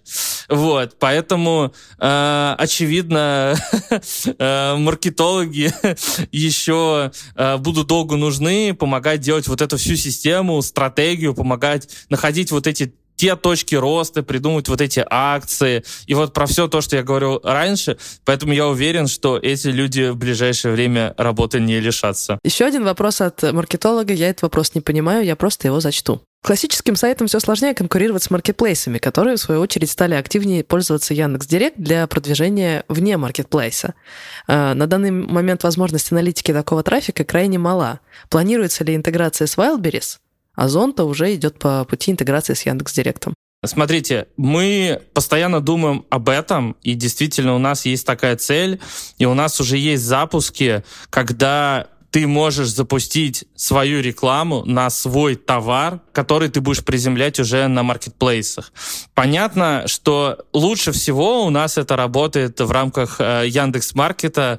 Проще всего, соответственно, настроить все моменты и оптимизироваться. Если говорить про другие маркетплейсы, у нас есть инструментарий, когда ты можешь действительно запускать такие рекламные кампании. Мы понимаем, что есть такой запрос со стороны рынка, но и мы считаем, что на самом деле, по большому счету, не стоит вообще в принципе ограничиваться какими-то конкретными площадками. То есть, например, мы не так давно запустили в рамках Яндекс.Бизнеса возможность приземлять человека в его телеграм-канал. То есть ты можешь продвигать свой телеграм-канал. Для нас финальная цель для того, чтобы ты приходил, запускал рекламу на все места размещения, которые у тебя присутствуют. Это и сайт, и маркетплейс, и телеграм-канал, и мобильное приложение в том числе. А дальше как раз вот та умная машина, умные алгоритмы сами, соответственно, подберут, куда лучше приземлять человека и где он лучше сконвертится. Подождите, объясните мне этот момент. Предприниматели, серьезно, есть такой запрос с рынка. Предприниматели добровольно платят деньги, чтобы отправить трафик на какой-нибудь Озон или другой маркетплейс. Просто мы только что вместе с Ильей обсуждали, насколько это невыигрышная стратегия для предпринимателя — дарить своих покупателей маркетплейсу, где за 5 рублей тебя предадут и уйдут к другому продавцу. И получается, ты свои кровные платишь, чтобы привести человека на маркетплейс, где его... Причем, ну, на некоторых маркетплейсах маркетплейсах есть же даже механики, где человек уже положил твой товар в корзиночку, уже несет деньги, и тут маркетплейс ему подсовывает пушек какой-нибудь, типа, а хочешь такую же кофеварку, но чуть подешевле, и нашего бренда. И тут-то ты теряешь покупателя. И ты сам же за это заплатил. Короче, мой вопрос, почему такой запрос с рынка идет? Предприниматели же не дураки, наверное, есть смысл в этом какой-то? Какой? Есть разные школы мысли. Кто-то фокусируется на том, что не хочет развивать свой сайт, а хочет развивать свой бизнес там в рамках каких-то других каналов. Кто-то не готов настраивать логистику, кто-то хочет просто попробовать, кто-то хочет, там, не знаю, прокачать свою карточку и многое-многое другое. Вот. Поэтому здесь мы всегда за свободу воли, за свободу принятия решения. Ну и, конечно же, мы не можем отвечать за маркетплейсы. Вот. Это как бы они сами принимают решение, соответственно, как им дальше делать с тем трафиком, который к ним приходим. Мы же со своей стороны просто хотим дать возможность предпринимателям вести трафик вообще в любое место. Но, конечно, мы вот, особенно с помощью вот таких потрясающих подкастов стараемся рассказывать про статистику и про пользователей, как они принимают решения, когда покупают тот или иной товар. В связи с сокращением каналов платного трафика в России, аукцион в Яндексе очень разогрелся. Многие рекламодатели пошли туда вместо других отвалившихся платформ. Планируются ли какие-то продукты, поспособствующие оптимизации затрат и CPC? Пакетные стратегии, что-то другое? Да, конечно. Тут есть, ну, как бы, опять же, две части, как ответить на этот вопрос. Первая часть ответа на этот вопрос — мы развиваем свои технологии для того, чтобы как раз нашим клиентам было выгоднее покупать у нас рекламу. То есть с каждым годом наши умные алгоритмы подбирают рекламу все лучше и лучше. И вот все, что я рассказывал, там, новые форматы, новые технологии оптимизации, там, центр конверсии. Скоро будут там, вот ты уже сказал, пакетные стратегии, когда ты, соответственно, несколько рекламных кампаний объединяешь в одну для того, чтобы они обменивались данными. Это все нацелено на то, чтобы улучшить конверсию и оптимизировать стоимость конверсии для наших клиентов. То есть, во-первых, мы развиваем технологию, которая, соответственно, с каждым годом становится все лучше, лучше и лучше. А во-вторых, на самом деле мы еще развиваем нашу рекламную сеть для того, чтобы мы растили не только конверсию в рамках своей системы, но и растили, соответственно, емкость инвентаря, которую мы можем предлагать для наших клиентов. То есть, действительно, наши западные коллеги по цеху, соответственно, ушли в прошлом году, но те площадки, которые были, соответственно, в рамках их рекламных сетей, сейчас присоединились к нашей рекламной сети. Мы видим, что рекламная сеть Яндекса очень неплохо выросла за 2022 год, и у нас, на самом деле, достаточно амбициозные планы на рост рекламной сети и в 2023 году, и тем самым, соответственно, мы будем добавлять просто инвентарь для того, чтобы не было вот той ситуации, про которую спрашивает человек, что количество клиентов растет, а количество инвентаря уменьшается. Соответственно, мы считаем, что в 2023 году рекламная сеть Яндекса серьезно вырастет, и это как раз вот даст вот этот инвентарь, про который говорит человек, который спрашивал вопрос. То есть количество площадок вырастет, и всем хватит места, типа того? Конечно, конечно. Количество инвентаря вырастет. И за счет, соответственно, новых площадок, и за счет того, что количество инвентаря на старых просто начнет больше доставаться нам. То есть если раньше, условно говоря, на какой-то площадке бились за один показ все трое, то есть там мы и там некоторые наши западные коллеги по цеху, то сейчас, соответственно, там остались мы, и, соответственно, всю рекламу показываем тоже мы. И это делает дешевле рекламу? Это делает то, что у нас появляется больше инвентаря, и она не удорожается. Ну, то есть вопрос же был про то, что ушли западные коллеги и, соответственно, потеряли тот инвентарь. Вот ответ такой, что определенная часть этого инвентаря просто перетекла нам в рекламную сетку Яндекса. А я просто не очень понимаю слово «инвентарь», я поэтому пытаюсь понять по-житейски, так сказать, что в результате, как это на ставки-то повлияет. А, очень просто, смотри, у тебя есть сайт про котиков, и у тебя сайт про котиков читает 100 человек, например, да? Если раньше половину людей забирал Яндекс и показывал рекламу, 25 еще людей забирала другая рекламная система, и 25 людей забирала какая-то третья рекламная система. Соответственно, от того, что наши западные коллеги покинули нашу страну, эти 52-е человек, 25-25, они же никуда не делись. Они не ушли вместе с ними из страны. Они остались, они продолжают читать про котиков. Просто теперь на все 100 человек показываем рекламу мы. Тем самым, соответственно, какой-то инвентарь с этого сайта, он никуда не пропал, он не исчез. Он просто теперь на этих людей показываем рекламу мы. А есть еще такое, что чем умнее ваши роботы, тем меньше сталкиваются разные предприниматели? Я имею в виду, раньше мы с Лешей, я со своим кофе, он со своим суши, все пытались перекупить трафик с одних и тех же людей, а теперь благодаря роботам мы поняли, что вот рыжие больше покупают у Алексея, а брюнеты больше у меня. И мы не конкурируем за брюнетов, а брюнетов забираю я, рыжих — Леша. Есть такое или нет? Конечно, конечно. Но так в этом-то и смысл email. У тебя там более 3000 разных факторов может быть. У тебя может быть не только рыжий и брюнет, у тебя могут быть какие-то и внутренние поведения, еще какие-то моменты, ну и куча разных вещей. И, соответственно, как раз в этом-то и смысл, что умные алгоритмы тратят теперь меньше показов для того, чтобы привести тебя к конверсии. Именно поэтому развитие технологий и помогает, соответственно, тебе не беспокоиться о том, что трафика всем не хватит. Как раз увеличение эффективности, увеличение вот в рамках всей этой истории конверсии помогает, вот как ты говоришь, не сталкивать лбами, а, соответственно, показывать каждому свою рекламу и высчитывать, кто лучше сконвертится с какой вероятностью. Слушай, у меня такой вопрос еще, простой очень, одновременно, наверное, непростой. То есть в связи с там уходом всяких западных технологий, брендов, не пострадает ли никак там ваше развитие? То есть все вот эти рекламные технологии, это все внутренняя разработка Яндекса, отечественные и так далее? То есть никакой у вас зависимости нет от этой вот волатильности, происходящей технологической в нашей стране?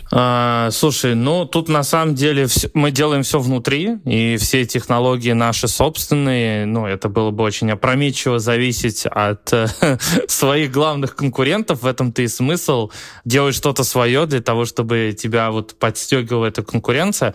Поэтому в рамках наших рекламных российских технологий ничего не изменится, потому что мы всегда все делали сами и продолжим делать все сами. С точки зрения клиентов и ухода западных брендов, действительно, некоторое количество наших клиентов ушли, но мы при этом видим рост локальных брендов, которые замещают тех, кто ушли, и вот развитие в эту сторону. Поэтому я считаю, что вот на рекламный рынок, на рекламные технологии в долгосроке это не повлияет. Понял. То есть у вас, про технологии понятно, но получается, если вот брать как факт, с одной стороны, у вас поляна освободилась от западных конкурентов, с другой стороны, ушли там крупные бренды, которые были крупными рекламодателями. И вот с учетом этого баланса вы все равно уже в плюсе. Тут сложно сказать именно про плюс. У нас скоро как раз выходит годовая отчетность. Не буду спойлерить, и мне кажется, я не имею права это делать. В целом у нас в любом случае огромное количество отечественных клиентов, которые огромные перформанс-клиенты, которые тратят большие деньги. Это и банки, это и e-commerce, и это и автомобилисты, и недвижка, и многое-многое другое. То есть нет такого, что мы потеряли огромный кусок денег и так далее. Во-вторых, опять же, это история про аукцион. Вот, и, соответственно, аукцион, он всех рассудит. Вот, поэтому я бы так не сказал, а так в целом, смотрите, у нас скоро выйдет отчет за год, и вы посмотрите, как мы чувствовали себя весь прошлый год. Кайф. Супер. Это был подкаст «Бизнес. Роботы. Мечты». Вместе со мной его вели предприниматели Илья Волков и Алексей Войтов и руководитель перформанс-направления Яндекс.Рекламы Яков Пейсахзон. Над выпуском работали шоураннер Альберт Ольховиков, редактор Дарья Чичалова и звукорежиссер Михаил Васильев. Слушайте нас там, где у вас есть доступ: в Apple подкастах, Google подкастах, Кастбоксе, Яндекс.Музыке и Spotify. Делитесь подкастом с друзьями, оставляйте отзывы в Apple подкастах и Кастбоксе. Еще у нас есть канал на Ютубе, там вы можете посмотреть несколько видеовыпусков, которые мы отсняли. Ссылка тоже в описании подкаста. До встречи, пока. Пока-пока. Всем пока. Мои суши догонят вас в рекламных сетях Яндекса.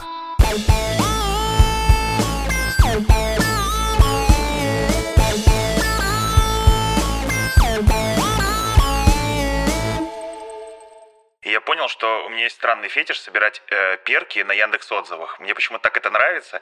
Я оставляю большое количество Яндекс.Отзывов, мне там дают знаток такого-то, знаток города такого-то уровня, там киномант и все остальное. Я просто сижу и пишу отзывы. Я никогда не думал, что я такой херней буду заниматься, но мне прям нравится писать отзывы. Ну ты такой непосредственный, как ребенок. Конечно, тебя ловят все эти маркетинговые штучки, типа, а хочешь следующий уровень? А ачивку хочешь? А стикер? А у тебя будет блестящая звездочка.